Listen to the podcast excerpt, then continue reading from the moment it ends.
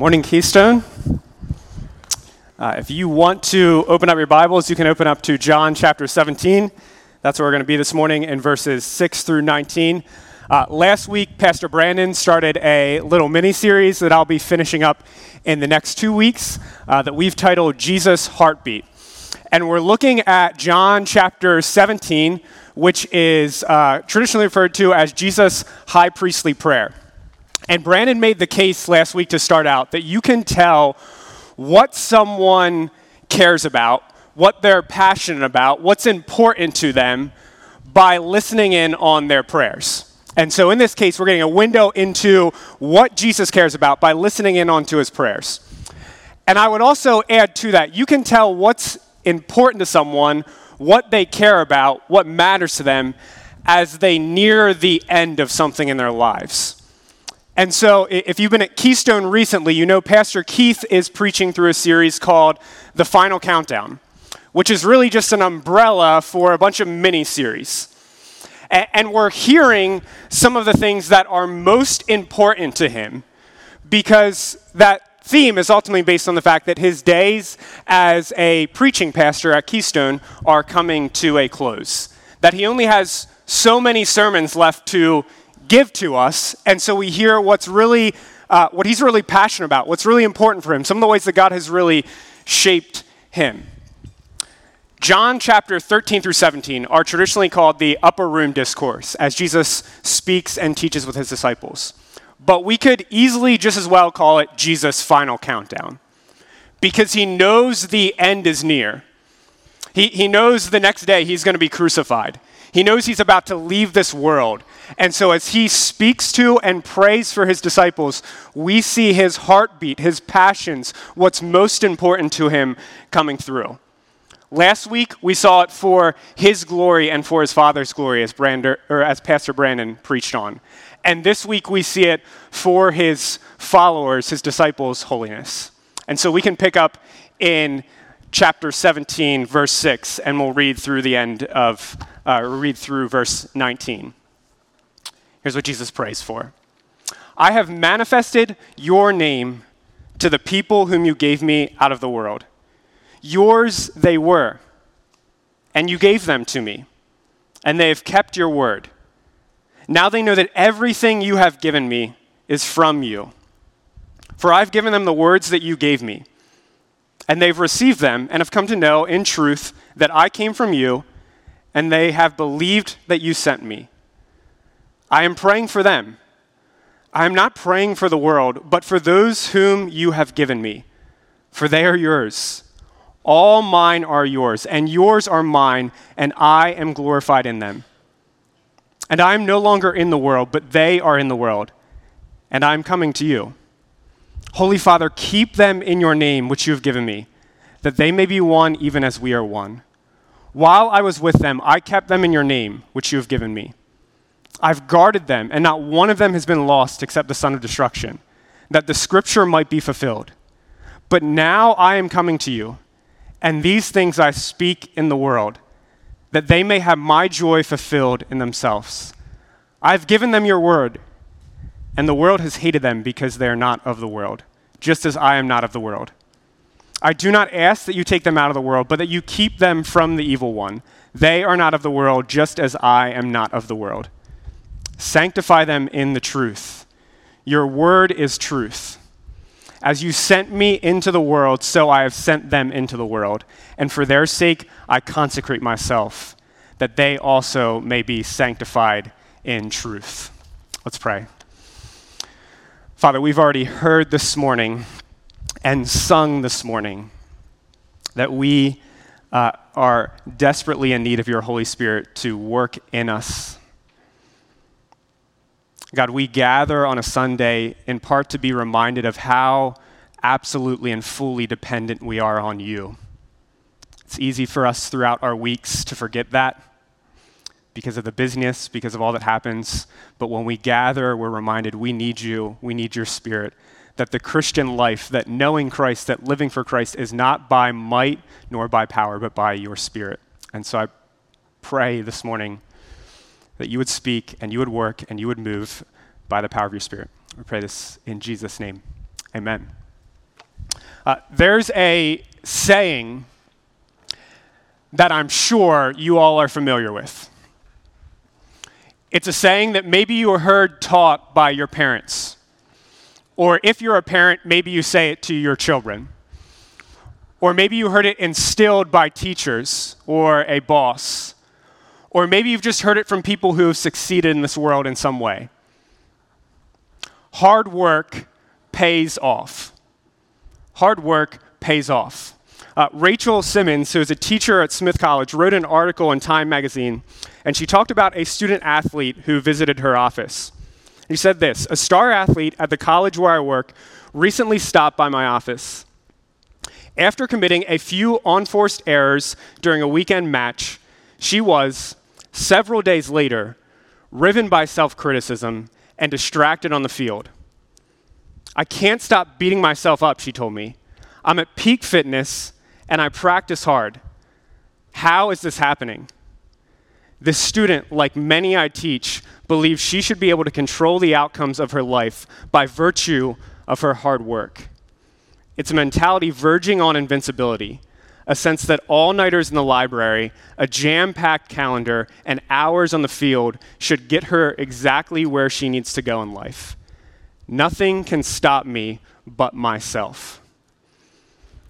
We tend to take that belief, hard work pays off, and apply it to our lives as Christians, I believe.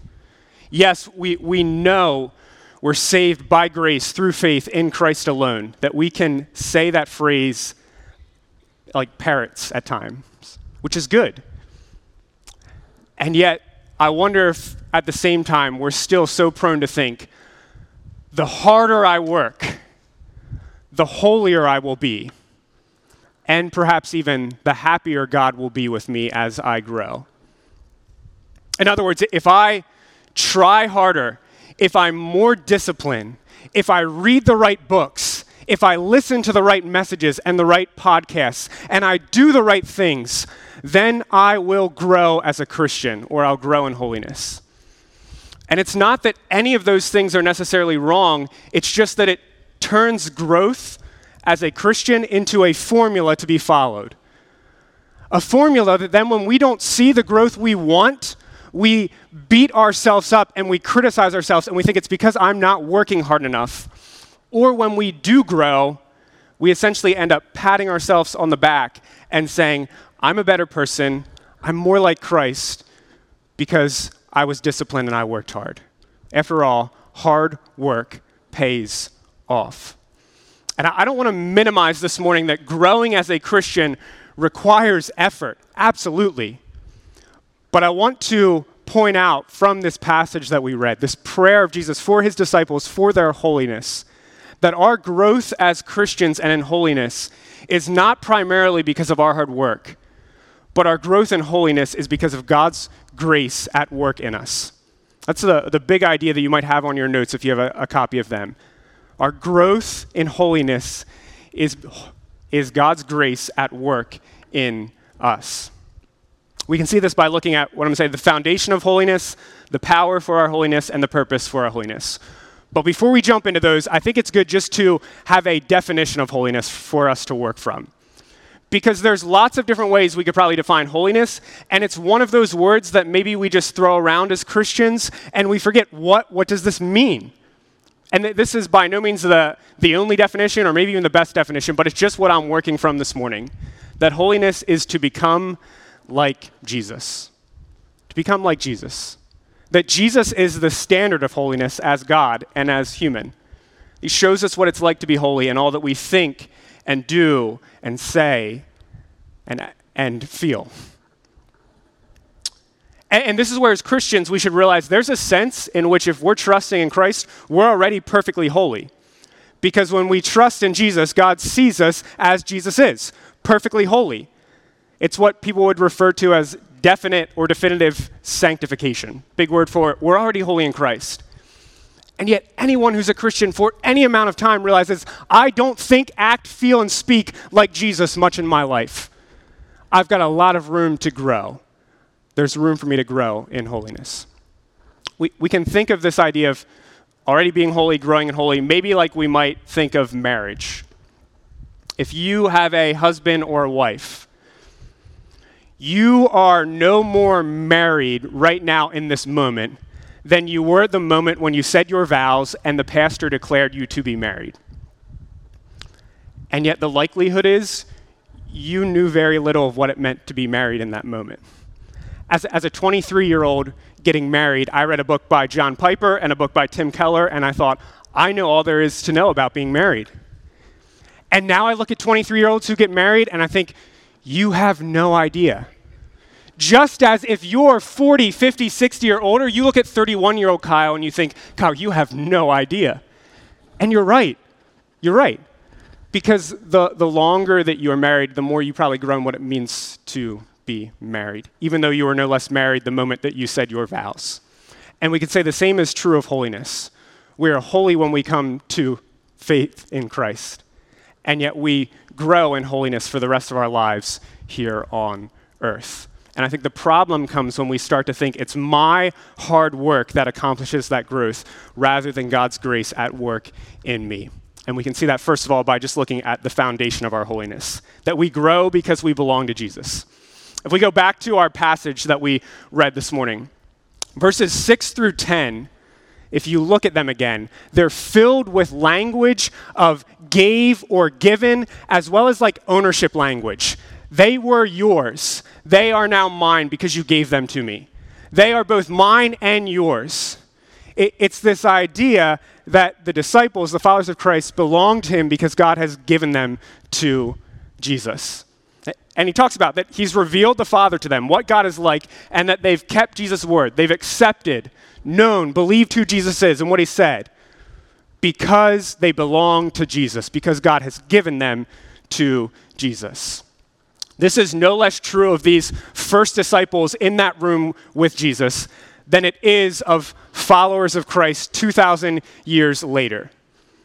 That we belong to Christ because God has, the Father has given us to Christ, and our faith is evidence of that. Now, why does that matter when it comes to talking about holiness and growing as a Christian? I'm going to point out two reasons, and they're really just flip sides of the fact that we belong to Christ through faith because God has given us to Him. The first is our good behavior does not secure our belonging with Jesus. We're so prone to believe, or at least I'm so prone to believe at times, that if I really want to belong to Jesus, I really want to be in with Him, then I need to behave better. But this passage says we belong to Jesus because God has given us to Jesus. That we are His and we are the Father's. We belong to Him uh, quite apart from any behavior on our own. And we say, sure, I belong to Jesus. And yet I, I wonder sometimes if we picture ourselves kind of on the outer skirts of his disciples, kind of riding the bench and think, if I really want to get in, really want to get into his good graces, then I better start behaving better than I am right now. We think and believe this because in almost every other area of our lives, we behave in order to belong in some way, or we behave in order to belong better. That w- with any group of people, we think if I start to act, talk, maybe dress differently, I will belong, I'll be more in with this group of people. As a very impressionable 19 uh, year old, I went away to a GAP program for five months. And I came back with long hair to my shoulders, a lip ring, and a brand new wardrobe that featured some very tight skinny jeans. You probably wouldn't have, hired that version of Kyle as your next preaching pastor. Why did I come back like that? Because the GAP program that I went to featured mainly snowboarders. And so I thought to belong more, to belong better, to be more in, I need to start to dress and talk and act more like this group of snowboarders. Sure, I knew in some sense I belonged from the start, but I thought the, the more I behave like them, act like them, the more that I will belong, be in with them. And as Christians, we're prone to believe the same thing that the better I behave, the more I'll be in with Jesus. And maybe sometimes we believe that because sometimes that's what we do in the church. That sure, we belong to the church because we put our faith in Jesus. But if someone really wants to be in with us, really wants to belong to us, we expect them to talk like us, act like us, maybe even dress like us. And, maybe it's not even things that are in line with the scripture, but just kind of the, the culture that we have. And yet, that's not Christianity. Christianity is we belong to Jesus through faith in him because the Father has given us to him, period. And any behavior, any growth flows from that fact. That fact doesn't change which leads to the, the second, the flip side, which maybe we're even more prone, I think, to fall to. But our bad behavior does not shake our belonging with Jesus. I can almost guarantee that everyone in this room, myself included, absolutely blew it in some way this week. That, that we said something, that we were impatient with kids uh, and got angry with them or said something uh, unkind to a spouse that we knew, even as we said it, this is not good. Or just talk down uh, about a friend or a coworker or family member to their face or behind their back. Or any other thing that we thought, did, said, or felt, and afterwards thought, why, why did I do that? I shouldn't have. What's wrong with me? And in, in those moments, and, and I know that because I did that this past week. And in those moments, we're so prone to think that Jesus' love for us, his passion for us, that it, it, drops down a couple notches. Because after all, we're disgusted with ourselves. Like, why can't I be better? What's wrong with me? And so we think, I, I can't imagine how disgusted Jesus must be with me if I'm this disgusted with myself for acting this way. But who is Jesus passionately praying for in these verses? disciples who he knows an hour later are going to run from him, reject him, turn their back on him, and desert him in his hour of need. Our sins, our failures, our misbehaviors don't cool, don't throw water on Jesus' love for us. If anything, it's in those moments where we actually experience how much he does love us because we realize it's not our behavior that attracted him to us. It's the fact that we belong to him.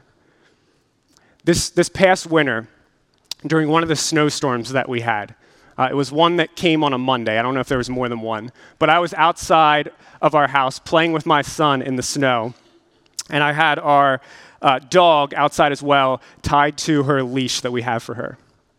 And as we're playing in the snow, uh, there's a field that's right next to our house, and I'm kind of looking out the field. And all of a sudden, out of the corner of my eye, I see our little dog bolting across the field full speed. She had broken off her chain and somehow, and she was running towards our neighbor's house and then ultimately toward a busy road in the middle of a snowstorm. And, and how did I respond in that moment? I didn't respond by crossing my arms, frowning, and saying, You, you rotten, good for nothing dog. You want to run off in a snowstorm? Have it your way. Go. I'm going inside to get some hot chocolate and watch a movie. My instinctive response was take my son, give him to my brother who lives next to us, and start running across that field to try to catch my dog and to try to woo her back in some way, offering her treats. Come back. And, and, when she ran far enough away that I couldn't even see, I came back home and I jumped in my car and went out in a snowstorm and almost got stuck multiple times because it turns out Honda Civics are terrible in snowstorms. And then once that didn't work and I couldn't find her, I came back and did the only thing I knew left to do pray. God, bring my dog home. Like, I, I don't want her to die in a snowstorm, bring her home. If that's how I respond to my dog because she belongs to me running away in a snowstorm, why is it that when I misbehave in some way, when I sin, when I fall short, when I don't live up to what I think Jesus expects of me, I think he's crossing his arms, has a frown, and is thinking, what, What's wrong with you, Kyle? Because I'm still convinced, and I think a lot of us are deep down, that in some sense, my bad behavior must shake his love for me. Rather than it being based on the fact that I belong to Him because the Father has given Him to me and because my faith is in Him. That, that doesn't change, and that's the foundation from which all our holiness, all our growth springs. And we're so quick to get that upside down and think, the more I behave, the better I belong. But I would say it's the more we realize how much we belong that then we start to actually grow in that. So we can see God's grace in the, the foundation of our holiness, I think we can also then see it in the power for our holiness. That we grow because of God's continuing grace to us. In verses 6 through 10 that we read, we, we would see that Jesus is praying for his disciples because they belong to him. They are his. And so he prays for them passionately. And then in verses 11 through 16, he continues to pray for his disciples on the basis that he's about to leave them. He says in verse 11, And I am no longer in the world, but they are in the world, and I am coming to you, says to the Father. Jesus looks ahead and he knows that there are difficult days ahead for his disciples as he leaves them and as they remain in the world. And so he prays to the Father, keep them, hold on to them, continue to be gracious to them. And we can see, first of all, as we look at these verses, that there are great challenges to our growing in holiness, or to our growing as Christians. That the challenges to holiness are great. First of all, Jesus points out the challenge of the fact that as Christians, we are to be in the world, but not of the world, as you probably heard that phrase before. That's where it comes from this passage. The idea that we're supposed to be a part of this world and yet live differently than this world, which means that every single day we face temptations to think, speak, feel, and act in a way with a world that does not know or love God. But then Jesus also says, well, when they keep your word or my word, then the world often hates them. And so on the flip side, we know if we live differently, sometimes we invite hatred. And so our temptations as Christians is always to either separate from the world and kind of form our own little groups just of Christians who think exactly like us, or to assimilate the world and give up what makes us distinct a belief and obedience to all that Jesus teaches. And Jesus says, I don't want either of those. I'm not praying for either of those. He makes it clear in verse 15 when he says, I'm not asking that you take them out of the world, which is a gentle, maybe not gentle, rebuke to us when we simply loudly condemn the world out there, but only stay in our groups that think just like us. But then he also says, but, but I don't want them just to assimilate to the world either, right? Jesus makes it clear we're, we're not just to blend into the world, but our connection to him because we belong to him is meant to make us be different than the world, which is a gentle rebuke to all of us when we simply want to fit in, not offend anyone, and do and say and think and feel what makes us look good in the eyes of the world. And any Christian who's evaluated themselves in some ways knows that we're so prone to either side of this, that we're prone to separate at times. So I, don't want anything to do with this world. Or we're prone at other times to give up what makes us distinct and say, I just want to fit in. And that sometime, sometimes we do both in the same day, probably. And so the challenge to growing in holiness is great. And it's not just that we face that challenge, but then we're told in verse 15, we have the challenge of an evil enemy. Because Jesus prays, I do not ask that you take them out of the world, but that you keep them from the evil one. That we have an enemy in Satan who is always actively opposed to you and I growing as a Christian or even continuing as a Christian. We live in a world that will tempt us and hate us, and we have an enemy that simply wants to destroy us every second of our lives. The challenges to growing as a Christian are massive, massive. Some of you have probably seen uh, the movie Miracle on Ice. If you haven't seen it, you're probably familiar with that term. A term that refers to the 1980s uh, men's U.S. Olympic national team, who won the 1980s Olympics and got a gold medal. And the background of the story is that uh, their team was not at all supposed to make it in this tournament. That they only had four players who had any even minor league experience. They were just mainly amateurs. They were the youngest team in the tournament. And everyone expected they're going to lose all their games. And so when they made it out of their group stage, people were surprised. And then they ran up against the Soviet Union, who was made up of pretty much all professional players and who had won the last five out of the six gold medals at the Olympics. And people think the challenges are massive. There's no way they win this. There's no way. And so if you've seen the movie or you've even maybe watched that game, you know as time run out, runs out and they end up winning the game, the commentator in the background is loudly exclaiming, Do you believe in miracles?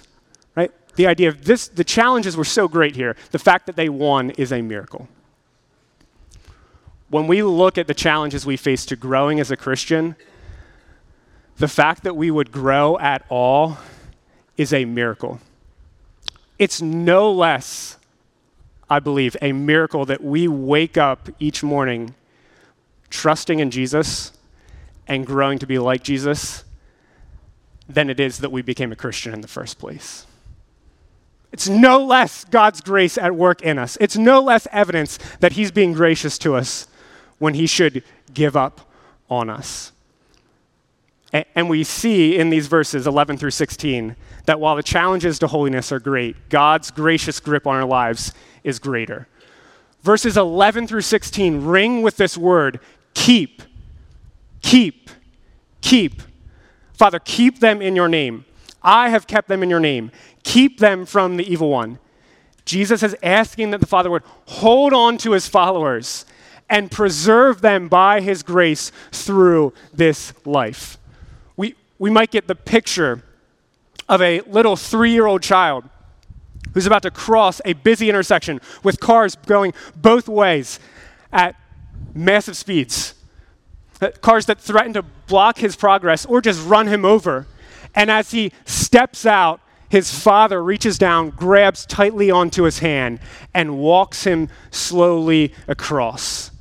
And that the reason that he makes it across is because there's someone much older, wiser, and more powerful than him that's holding on to him every step of the way the reason that we grow any bit in our Christian lives is because there's God who's bigger, wiser, stronger, and so gracious, who's holding on to us and guiding us every step of the way. What, like, what an incredible assurance it should be if your faith is in Christ that you have a Father who holds on to you and a Savior who's constantly praying for you. I, as I read this passage this week, I, I had to think of words that I've heard in a hymn called How Firm a Foundation. And the lines I, I love from that are where it sings, The soul that on Jesus has leaned for repose, I will not, I will not desert to his foes. That soul, though all hell should endeavor to shake, I'll never, no, never, no, never forsake the fact that our lives demonstrate any holiness at all, any growth at all, is evidence of God's continuing, preserving grace in us. Which means that anytime we see any growth or someone else sees growth in us, it should rebound to praise to God. And, and that would also mean that as we want to grow, as we seek to grow, we should focus our time on calling out for more of God's grace to help us through the power of his Holy Spirit at work in us. Because remember, John chapter 17 follows up John chapter 16, where God said, I'm going to give you my spirit, or where Jesus said, I'm going to send you my spirit. Our growth is fully dependent on God continuing to work his grace in us, which also means that as we struggle to grow in some area of our lives, we should spend more time pleading with God God, be, be gracious, help me in this area, give me more power through your spirit than we do trying to come up with strategies to try harder. And I think many times we're prone to focus on the strategies before we focus on, God, help me, I'm so desperate and I can't grow here apart from your grace.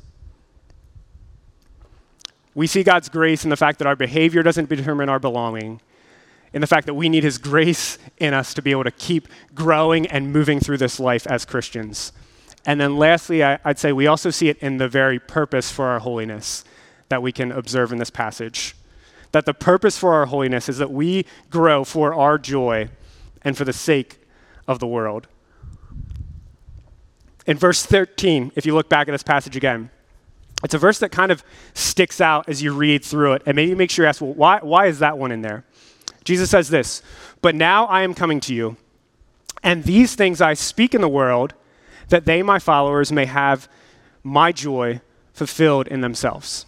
In the flow of the passage, it just sticks out. It's like, okay, that's, that's a little bit weird. It kind of doesn't, f- seems to maybe not fit with what else Jesus is saying here. But we've got to remember this prayer is one part of a larger teaching of Jesus from chapter 13 to 17. And this verse echoes almost line for line or word for word chapter 15, verse 11, where Jesus says this These things I've spoken to you, that my joy may be in you, and that your joy may be full.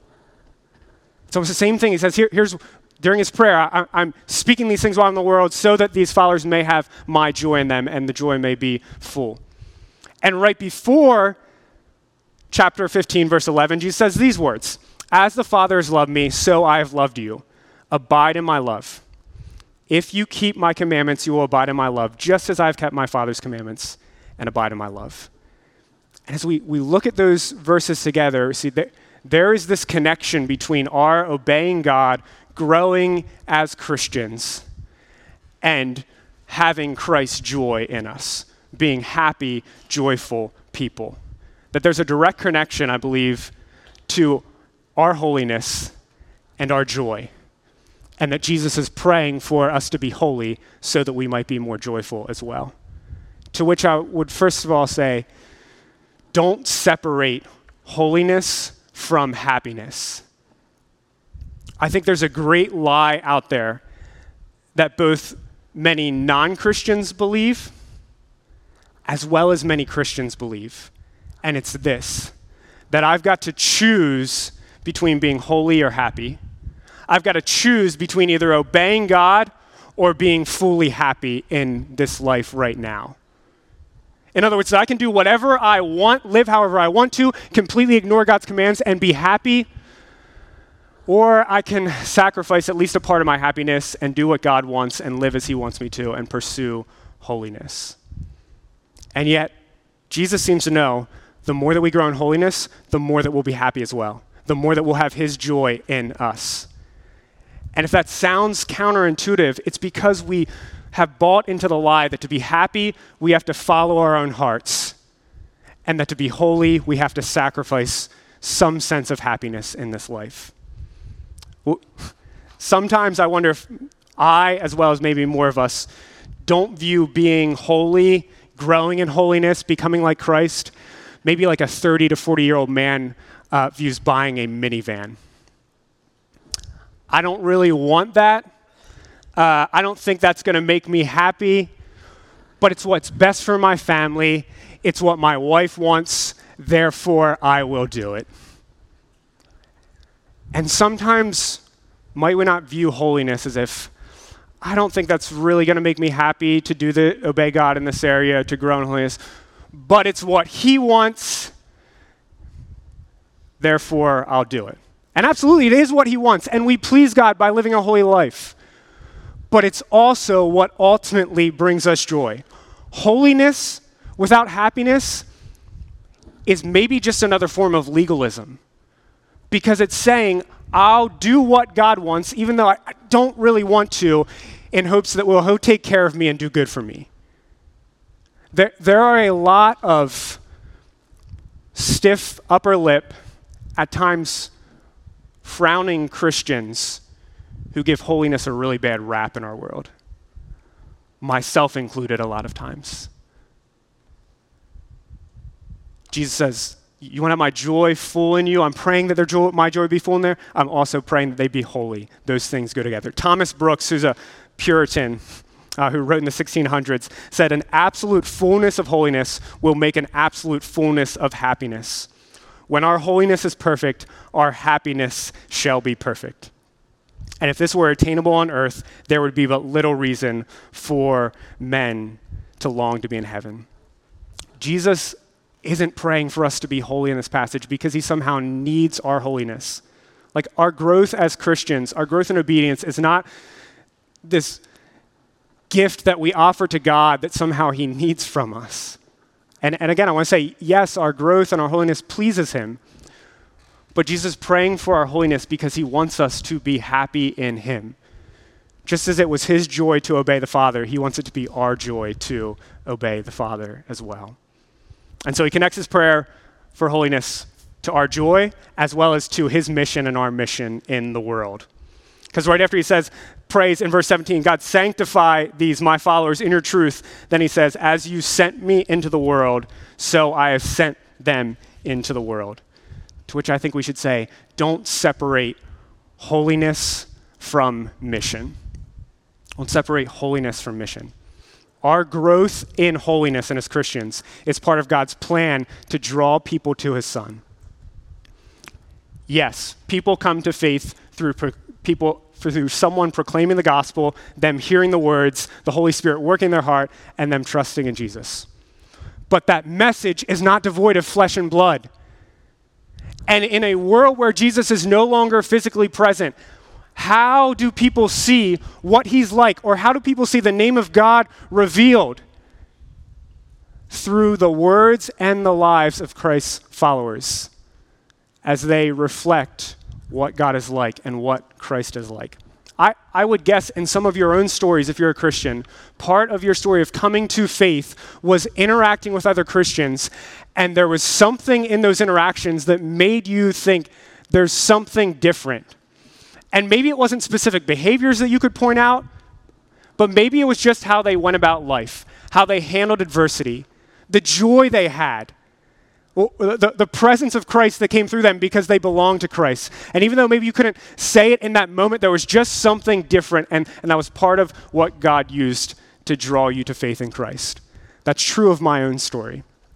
I guess it's true of a lot of yours. Don't separate holiness from mission. There, there's often a lot of lamenting by Christians in the US right now a lot of lamenting about the fact that we live in a post Christian culture or an anti Christian culture or whatever label that we give. And sometimes we're known more for complaining about how bad the world is than for anything else. And I want to be careful here and say there, there is absolutely a place for us to lament the evil in the world. Absolutely, we should. But there should also be a place for us to celebrate that as a culture shifts farther away from Christian values and beliefs, it might open up new opportunities for us as Christians to shine a light and to reach this world with the message of Christ and what he's done. Jesus came not to complain about how dark the world was, he came to be a light in a dark world. And then he sent his followers out to be a light in the dark world as well. As a, as a young child, I can remember times in my house growing up where the power went out. And not during the day, but like at night when it was all dark. Whether it was uh, a storm or an accident, something happened that all the lights went dark. And it was really in the, easy in those moments to walk around kind of moping and complaining. Because after all, the, life just got more uncomfortable. My, my TV just shut off. I can't watch anymore. Uh, our air conditioning shut off, and now it's going to get hot. Our big desktop computer that we had shut off, and now I can't play NHL 95 or get on AOL Instant Messenger. This is rough. What was helpful in those moments was not, though, to have people walking around complaining about the lights being off, but for someone in our family to grab a flashlight and turn it on in the midst of the darkness. What the world needs is not Christians who simply walk around complaining or predicting how bad things might get. But Christians, because we belong to Christ, because we've experienced His grace in our lives, because God's continuing to preserve us, shining a light, even if it's so, so dim, which it probably often is. And as the world might grow darker, that light might shine brighter. Don't separate our holiness from the mission that Christ has given us in this world. Jesus finishes his prayer with these words, and this is what we'll wrap up with.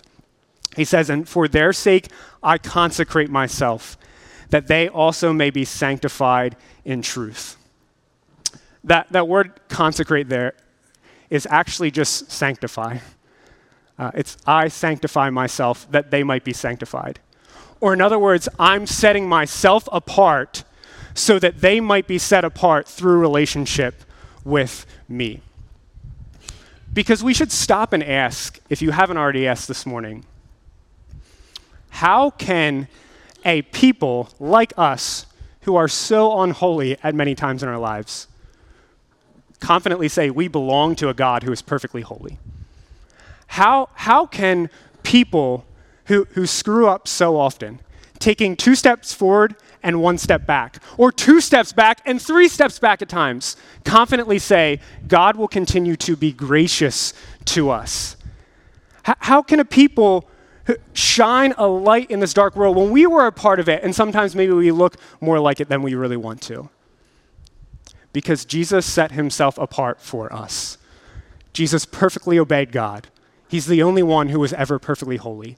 And then he set himself apart to die in our place. And by dying in our place, deals with our, unholiness. It's because Jesus set himself apart to death on a cross that we're set apart to belong to him and have life in him. It's because Jesus set himself apart to judgment against all sin that we can confidently say, God will be gracious to us no matter what, and therefore can live lives of holiness as we pursue Him. Joyful holiness, shining a light in a dark world. And now, as Hebrews 7:25 says, he lives to intercede for us. That even right in this moment, Jesus is praying for you and for me. And I think he's praying something similar to what he prayed for these original disciples. It's his work, both in the past and in the present, that enables us to grow as Christians. Let's pray. Jesus, it seems too wonderful, too great to believe that right now you stand before a perfectly holy Father, yourself perfectly holy, and plead our innocence and pray for us. And, and, we, we rest in that and we look to that and we say, continue to plead for us, continue to pray for us. And by your grace, please continue to help us grow in what it means to know, to love, and to obey you with all our lives. We pray this in your name. Amen.